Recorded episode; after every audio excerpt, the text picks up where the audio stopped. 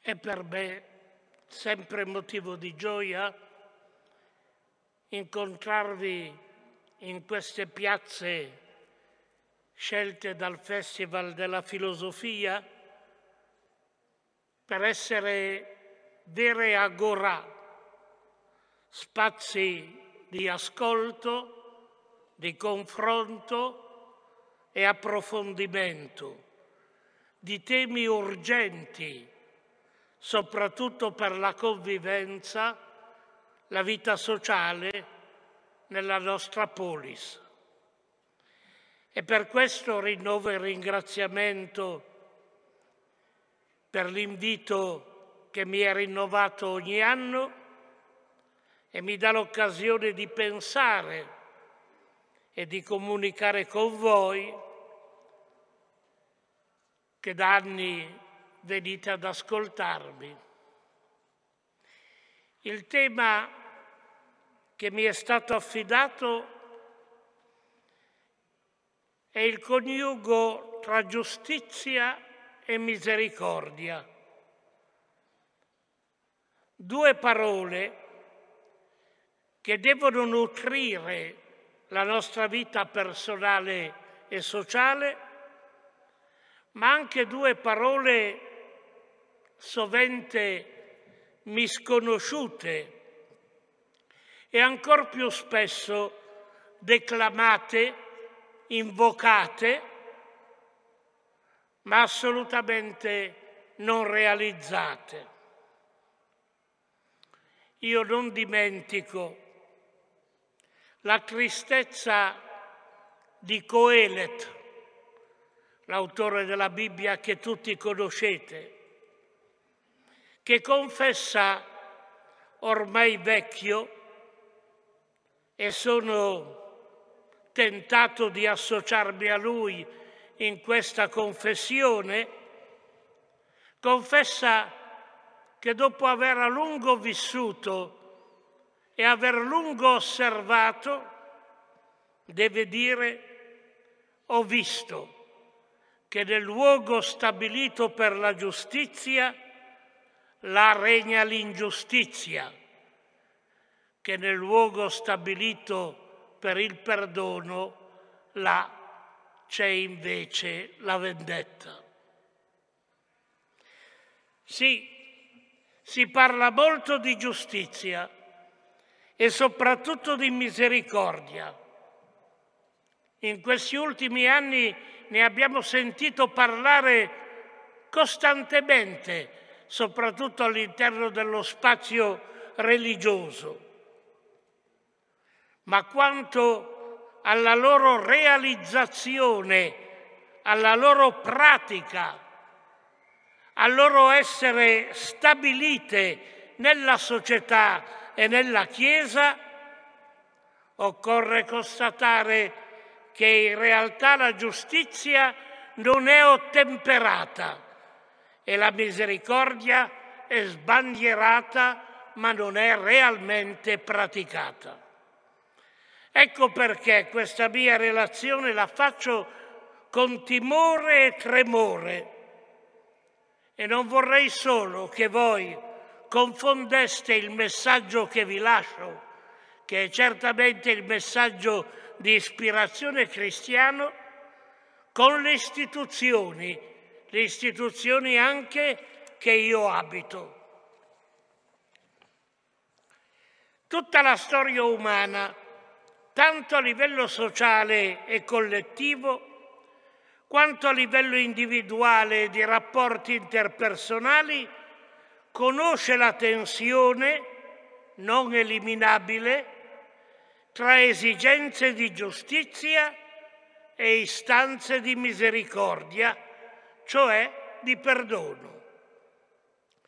Al tempo stesso il richiamo reciproco di questi due poli mostra anche la loro complementarietà. Giustizia e misericordia sono virtù che devono essere integrati e anche correlate nei processi inerenti alla vita associata alla vita della polis. Giustizia e misericordia diventano perciò strutture portanti del tessuto sociale, fattori decisivi per il cammino di umanizzazione sempre necessario e mai concluso. Dico subito che non tento di definire la giustizia, anche perché tutti gli altri relatori si sono soffermati su questo tema, ma mi basta considerarla nel suo significato più ampio. La giustizia è la base di ogni ordinamento etico e nella nostra tradizione culturale non possiamo dimenticare che il pensiero greco e latino pone l'accento su ciò che sta alla radice della Costituzione della giustizia, il rapporto con gli altri, la relazione con gli altri. Ben sintetizzato nel principio latino, giustizia est ad alterum. La giustizia si instaura ogni volta che c'è la relazione, ogni volta che si accende il rapporto con gli altri. Il concetto di giustizia ha attraversato la storia ed è stato letto anche con ottiche ideologiche e politiche fino a svuotarsi, fino ad essere pervertito. Si pensi per esempio alla giustizia rivoluzionaria o a quella populista e potremmo continuare. Certamente la giustizia deve regolare l'insieme dei rapporti sociali, ma in tale compito essa può essere soggetta a tentazioni che si manifestano sotto forma di oscillazioni. In una società individualistica la giustizia può essere ridotta a una convenzione che la considera solo in rapporto alle relazioni intersoggettive, la giustizia commutativa, senza tener conto della dimensione sociale, senza tener conto che la realtà è quella di una communitas, perché la società è una communitas in cui ci sono certamente delle cose in comune, ma soprattutto c'è in comune un debito e una responsabilità. D'altro canto, quando l'accento è posto solo sulla prospettiva giuridica, si corre il rischio dell'oggettivazione senza attenzione alla soggettività, così che la giustizia finisce per diventare, lo dicevano già i latini, summa ingiuria, la più grande ingiustizia, secondo il noto assioma summum ius, summa injuria. Ecco dunque la necessità, permettetemi di ricorrere per una volta a una parola greca, all'epicheia, cioè a quell'equità a quell'equità adeguata che persegue una giustizia superiore a quella definita dalla legge e dal codice, sempre imperfettamente. Persegue una giustizia che trascende la lettera della legge, una giustizia che sa anche discernere le istanze soggettive di ciascuno.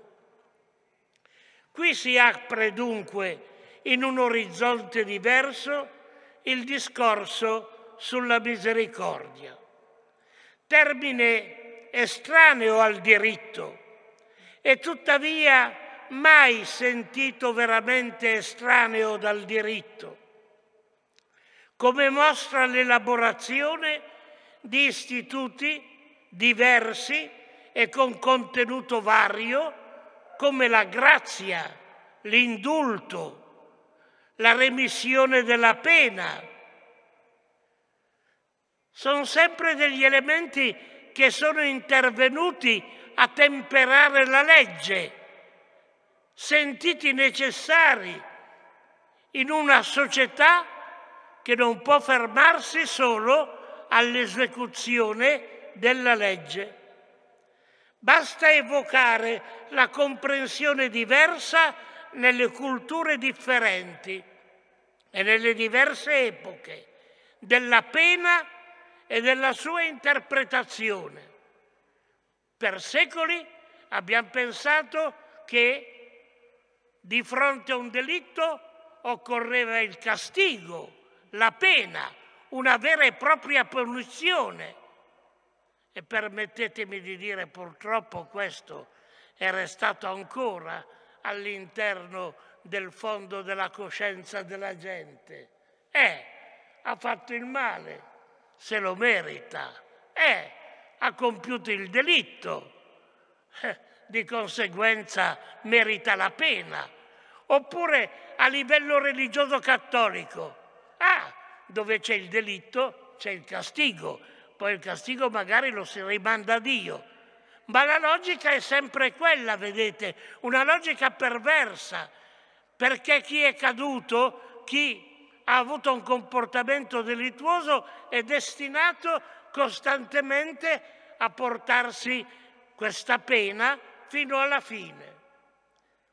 Io non sono un giurista e non sono perciò abilitato a proporvi un contributo giuridico, ma penso che come nella nostra cultura occidentale latina, la Bibbia, il grande codice, secondo la fortunata espressione di Northrop Freye, ha influenzato l'elaborazione del diritto ad Atene e a Roma, così sia possibile anche oggi ascoltare da questo codice una parola proprio su questo tema, giustizia e misericordia.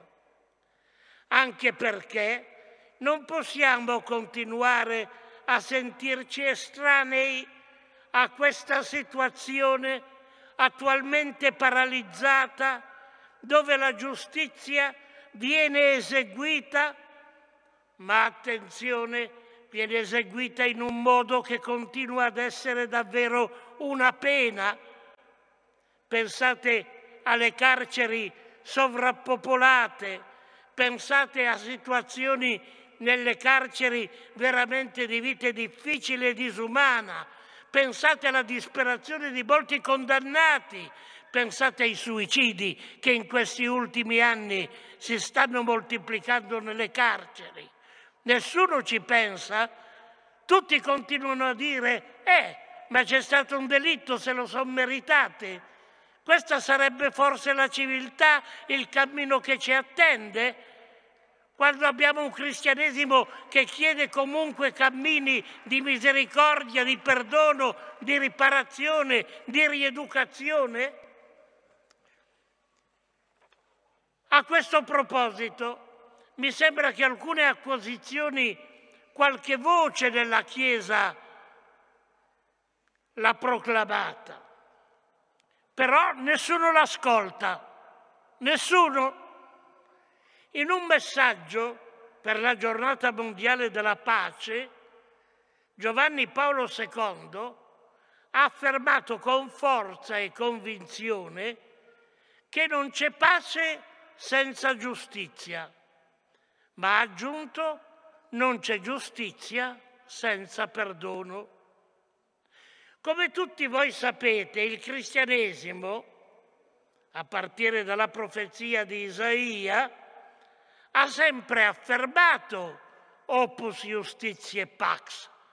La pace nasce dalla giustizia, ci vuole la pace, ma prima deve fiorire la giustizia. perché questo è l'acquisizione. Ma Papa Voitiva ha accresciuto questo messaggio con molta audacia, aggiungendo all'affermazione di Isaia non c'è giustizia senza perdono. E il Papa in quell'occasione, mi permetto di riferirvi, rendeva pubblico una confessione intima, personale, che lui ha fatto in modo faticoso e lo ha ammesso lui stesso. Quasi a dire, vi sto dicendo questo e so che contraddico tutta una tradizione anche cristiana, ma ve lo dico perché ci sono giunto. E sentite le sue parole. La convinzione a cui sono giunto ragionando e confrontandomi con la parola di Dio è che non si ristabilisce appieno l'ordine infranto se non coniugando tra loro giustizia, misericordia e perdono.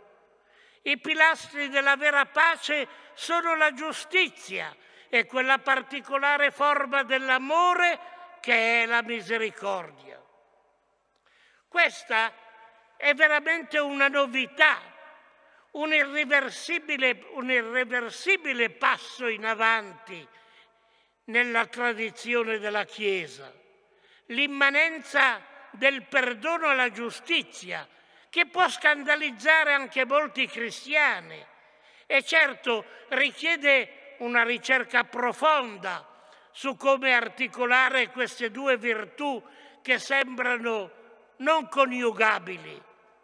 Ma c'è di più, il Papa non si limitava a indicare questo cammino di giustizia e perdono come un itinerario personale e interiore, ma giungeva, e sono le sue parole, ad augurarsi delle politiche del perdono, espresse in atteggiamenti sociali e istituti giuridici nei quali la stessa giustizia possa assumere un volto più umano. Sottolineo, il Papa chiede istituti giuridici, non chiede solo atteggiamenti spirituali, interiori, personali, istituti giuridici e politiche di perdono Sapeva bene che questo si è cercato di realizzarlo e si è realizzato come pratica in Sudafrica tra neri e bianchi, con risultati politici enormi. Sapeva bene che si doveva tentare e sembrava che in quel momento si tentasse tra Israele e Palestina, perché lì non c'è nessuna possibilità di stabilire la giustizia o si arriva al perdono gli uni degli altri o si continuerà la guerra. E permettetemi di dire, anche adesso in Ucraina non c'è nessuna possibilità di giustizia. O si perdona a vicenda o ci sarà continuamente la guerra. Questo è ciò che noi dobbiamo acquisire, anche se dentro di noi c'è una rivolta contro questo. Ma è quello che viene chiesto. La misericordia è proprio quello che ci chiede non solo di essere un sentimento, cuore per i miseri, ma di trovare forme in istituti giuridici, in politiche sociali, fatte tra le nazioni. Pensate cosa sarebbe, ad esempio, la remissione del debito pubblico per certi paesi da noi impoveriti per decenni. Non potranno mai pagare quel debito. O ci sarà la remissione o altrimenti quando potranno mostreranno tutta la loro violenza nei nostri confronti e sarà troppo tardi. La proposta è dunque che il perdono entri a far parte della prassi giuridica e politica sia annoverato tra le componenti della società, riguarda i rapporti tra i popoli e le etnie, sia previsto dal diritto ed espresso in istituti giuridici. Ciò significa ripensare il concetto di giustizia punitiva presente ancora nelle legislazioni, ripensare anche il concetto di giustizia retributiva, ripensare le modalità della giustizia correttiva e rieducativa. E in tal solco che mi muovo per fornire un mio contributo che presenti questo del grande codice nel messaggio cristiano. E qui risalgo al messaggio biblico. La giustizia in ebraico si dice tzedakah. E notate uno degli attributi principali di Dio. In tutte le scritture dell'Antico Testamento Dio è giusto. Lo si proclama più volte. Si dice più volte che Dio è giusto che non che Dio è santo. Dio è tzaddik. E il vero fedele che è conforme alla sua volontà, leggete qualunque pagina della scrittura, è il giusto, è il giusto, l'uomo giusto, lo tzaddik. Se ogni religione vuole essere una risposta alla domanda umana di senso, di giustizia, resta vero che nella tradizione biblica la giustizia di Dio è affermata come risposta agli umani da parte di Dio. Dio, proprio perché è giusto, interviene nella storia con azioni di giustizia che tentano di instaurare la giustizia, così spesso infranta dagli esseri umani. E non a caso la prima azione compiuta da Dio nella storia è la liberazione di una massa di oppressi di migranti, di stranieri sotto il dominio dell'Egitto con a capo il faraone. Dio si sentì costretto a intervenire perché come sta scritto nel libro dell'Esodo, Dio vide, ascoltò il grido degli oppressi, conobbe quella situazione di schiavitù e allora intervenne a liberare quel popolo. Ecco perché il nome classico di Dio è difensore degli oppressi, dei poveri, dell'orfano e della vedova, cioè difensore dei senza dignità, difensore degli scarti della società, di quelli a cui non ha pensato la giustizia umana.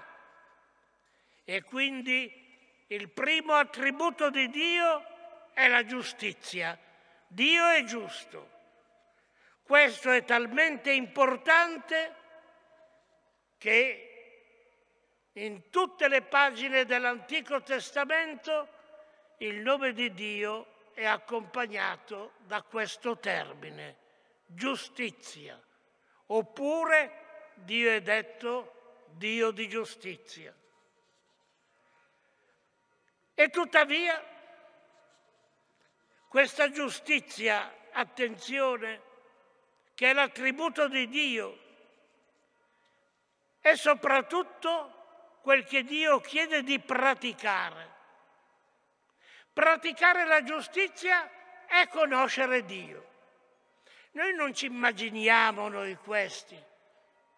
Noi pensiamo che conoscere Dio grazie alle varie lezioni di catechismo che avete tutti preso, sia un'operazione intellettuale. Studiare chi è Dio, sapere chi è Dio, sapere chi è la Trinità, sapere tutte queste cose. Per la Bibbia no. Vi leggo semplicemente un passo di un profeta che si rivolge al re, il re Joachim, un re oppressore, un re che aveva schiavizzato il suo popolo, un re ingiusto. La Bibbia dice di lui, fece ciò che è male agli occhi del Signore e il Signore lo ripudiò. Ebbene il profeta va sotto il suo palazzo, lo chiama sulla terrazza e gli dice guai a te, guai a te, o oh re, che hai costruito la tua reggia senza giustizia, a te che hai costruito un palazzo a più piani, senza dare il giusto salario agli operai. Tu pensi di essere un re perché ti sei costruito un palazzo lussuoso e spazioso. Ma ricordati di tuo padre il re Giosia. Lui praticava la giustizia e il diritto, perché lui difendeva la causa dei poveri e degli oppressi e stabiliva la giustizia. Ma se tu non stabilisci la giustizia, come puoi dire di conoscermi? Conoscere Dio è stabilire la giustizia. La giustizia è una cosa seria, ma nello stesso tempo, se questa giustizia in Dio è così determinante e così forte, accanto al termine Dio giusto sta il termine di Dio misericordioso.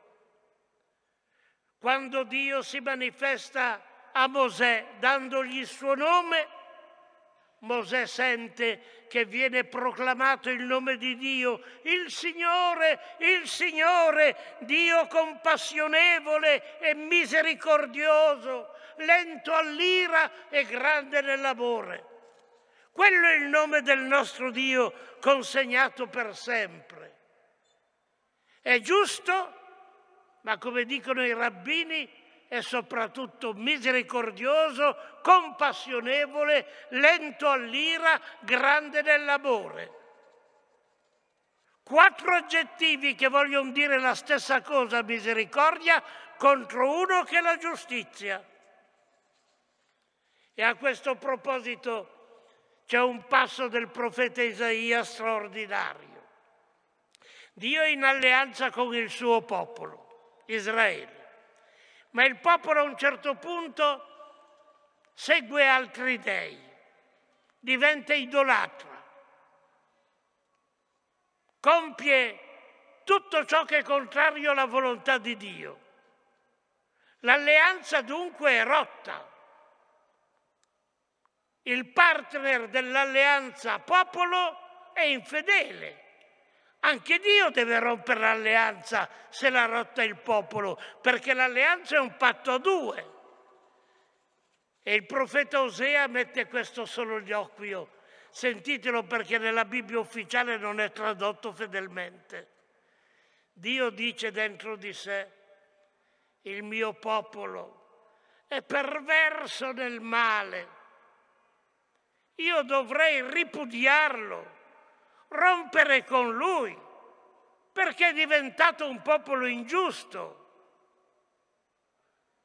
Io dovrei cacciarlo nelle mani dei suoi nemici, ma dentro di me il mio cuore si rivolta, il mio intimo freme di compassione.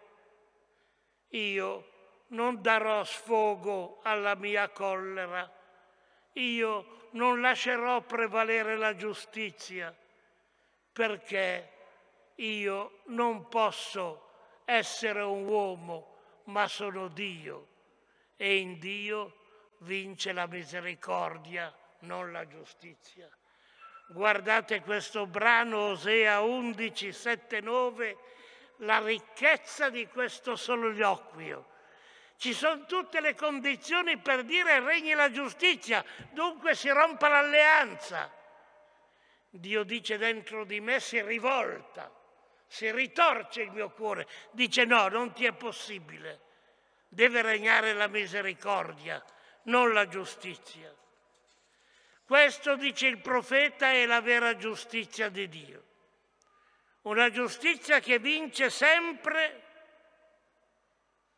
che lascia sempre vincere la misericordia. Vedete quel meccanismo perverso che c'è nelle nostre orecchie ed è talmente nella tradizione cristiana che Fyodor Dostoevsky l'ha messo come titolo a un libro che molti di voi hanno letto, Delitto e castigo, perché questo è qualcosa che abbiamo dentro di noi. Ogni volta che facciamo il male ci attendiamo il castigo. Ogni volta che uno fa il male diciamo merita il castigo. Ecco, questo è ciò che di più anticristiano ci sia. È qualcosa che serve alla religione, serve alla Chiesa, ma non è il messaggio né della Bibbia né di Gesù Cristo. Ricordatevelo, sulla giustizia vince la misericordia. Quanto poi a Gesù, questo messaggio è approfondito ed è ancora più precisato. Nella sua vita umanissima Gesù ci narrava Dio, il Dio giusto e misericordioso nel quale confidava, ma su questo tema della giustizia, richiesta dal suo maestro Giovanni Battista, in vista del giorno del giudizio imminente, non a caso Gesù dice se la vostra giustizia non trascende quella degli scribi e dei farisei, non entrerete nel regno dei cieli. È una delle prime parole di Gesù. La giustizia non può essere quella semplicemente dell'esecuzione della legge. Non può essere quella degli scribi e dei farisei. Attenzione! So bene che quando dico scribi e farisei molti di voi sono stati abituati dalla Chiesa a pensare agli ipocriti. No, gli scribi e farisei erano un movimento religioso molto bravi, molto diligenti, molto sani. Parlare male di loro è antigiudaismo. Erano come i movimenti ecclesiali d'adesso, militanti, seri, bravi.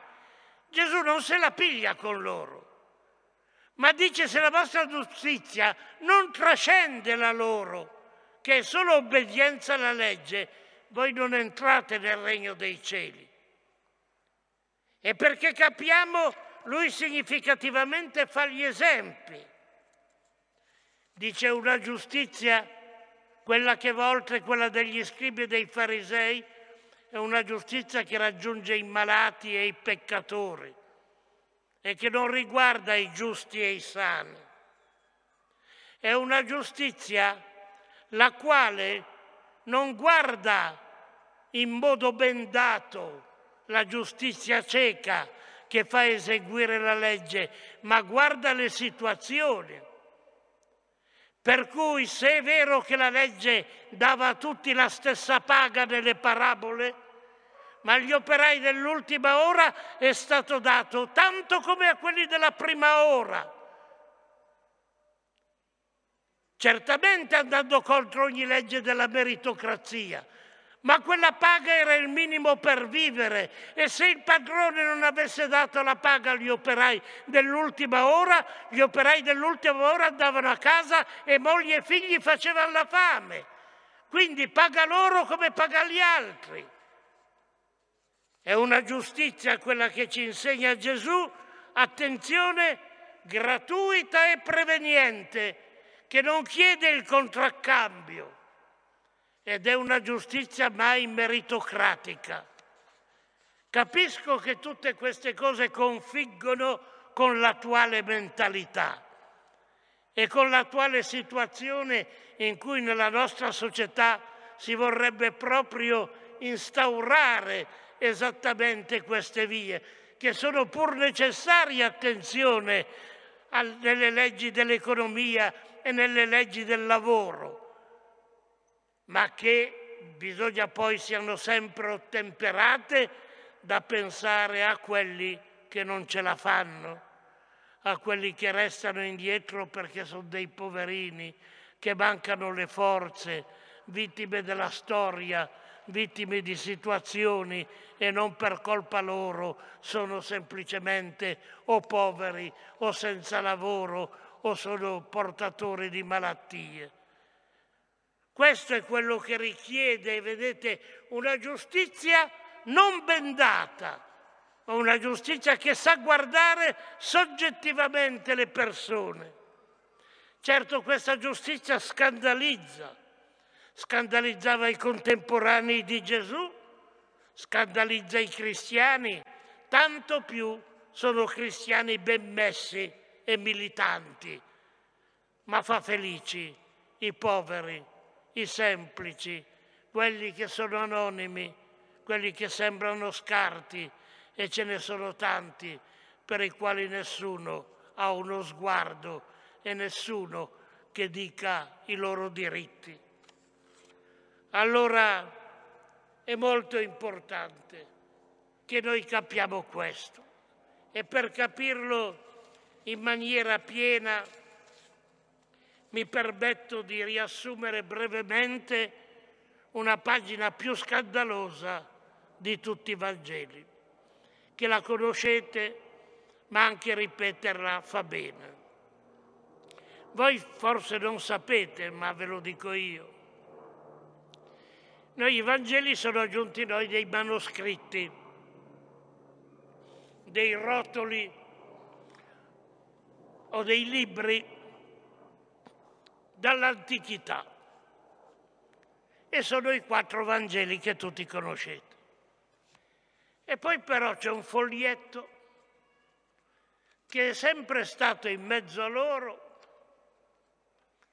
e che imbarazzava talmente la Chiesa che la Chiesa non sapeva dove metterlo nei Vangeli. Anche alla Chiesa dava fastidio questa pagina di Vangelo. Da un lato doveva riconoscere che era un Vangelo autentico, che veniva da Gesù, ma però era molto difficile accettarla. Questa paginetta ha vagato, notate, fino al VI secolo sei secoli.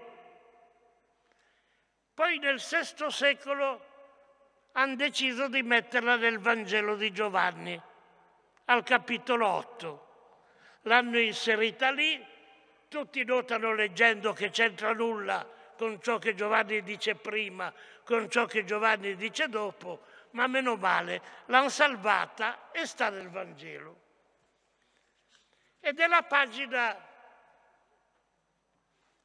conosciuta come pagina dell'adultera, dove la giustizia e la misericordia hanno la loro epifania. Gesù è nell'atrio del Tempio e a un certo punto c'è una donna che viene colta in adulterio con un uomo, dunque una donna sposata, Secondo la legge, l'adulterio è uno dei peccati più gravi, in quel caso doveva essere presa la donna e l'uomo, attenzione tutti e due, donna e uomo, e se erano colti in flagrante dovevano essere lapidati. Era uno di quei pochi peccati che meritava la morte. Notate, in questa scena l'uomo non c'è, chissà perché. Chissà perché è la donna che trascinano e non l'uomo. Già fin da allora vedete che la legge poi viene applicata sempre in maniera interessata. Portano questa donna da Gesù, gliela mettono davanti e gli dicono ma noi l'abbiamo colta in flagrante adulterio. Allora adesso dobbiamo semplicemente scagliare pietre contro di lei e ucciderla lapidandola come prescrive la legge. E gli dicono a Gesù, e tu cosa dici? Prendi parte a questo. Gesù tace si china scrive per terra un gesto che è inutile, non stiamo lì a chiedersi cosa significa perché perderemmo il tempo a dare interpretazioni. Si mette con il dito a scrivere per terra, ma nessuno ha visto ciò che ha scritto. Era sabbia ed è stato portata via tutto. A un certo punto si alza, visto che gli dicevano su, decidi. Lui dice semplicemente, chi di voi non ha fatto un peccato, scagli la prima pietra. E il Vangelo dice che in quel momento si sono chiesti, ma...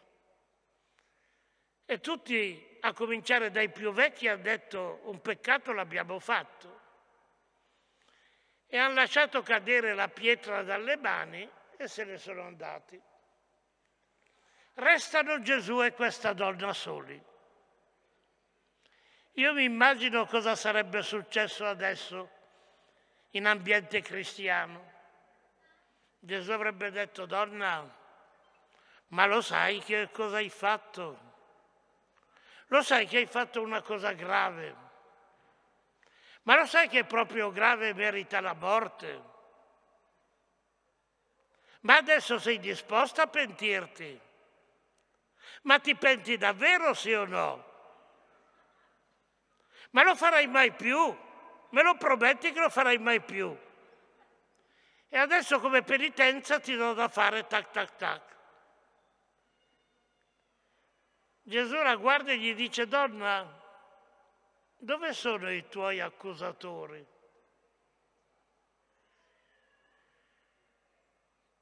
La donna dice no, non c'è più nessuno. E Gesù gli dice, vai in pace e non peccare più. Perdono assoluto, gratuito, senza condizioni, senza pena, neanche strappargli la promessa che non l'avrebbe mai più fatto. Questo è la misericordia e il perdono cristiano. Quella pagina che imbarazzava tanto per cui quel povero foglietto, meno male che si è conservato dopo tanta migrazione all'interno dei foglietti dei Vangeli, scandalizzava. E nella Chiesa d'Oriente, ancora nel mille, non l'accettavano come Vangelo. Perché? Perché la misericordia scandalizza. Noi vorremmo la giustizia, ma una giustizia umana sulle nostre labbra siamo pronti a dire, ah ma ciò che è giusto è giusto, è giusto, ha fatto il male deve pagarla. Ma se noi ci mettiamo su questa linea, noi ci mettiamo sulla linea ancora degli uomini antichi come testimonia Genesi, la linea di Lamech, il taglione, occhio per occhio, dente per dente. Se uno mi fa il male, gli faccio altrettanto. Ma come diceva un rabbino, se questa legge valesse, la maggior parte dell'umanità sarebbe o senza un occhio o senza una gamba e non ci sarebbe più nessuno di sano. La misericordia è qualcosa che deve sgorgare dal nostro cuore a cui devono ispirarsi le istituzioni sempre di più. E noi in questo mi sembra opportuno soprattutto a partire dalla cronaca, nient'altro dalla cronaca dell'ultimo anno. Tutti questi suicidi in carcere dovrebbero smuoverci un po' e chiedere che cambi qualcosa nel carcere. Provate ad andare a visitare qualcuno in carcere se avete dei parenti o dei conoscenti, provate ad andare a vedere come vivono. Non disertate il carcere dicendo c'ho nessuno dei miei in carcere, dunque non ci vado. Visitare il carcere è come visitare i malati, è come fare qualcosa per i poveri. Anche lì c'è un'umanità che chiede misericordia, chiede perdono, e dobbiamo noi rispondere perché la giustizia non è sufficiente. Grazie dell'ascolto.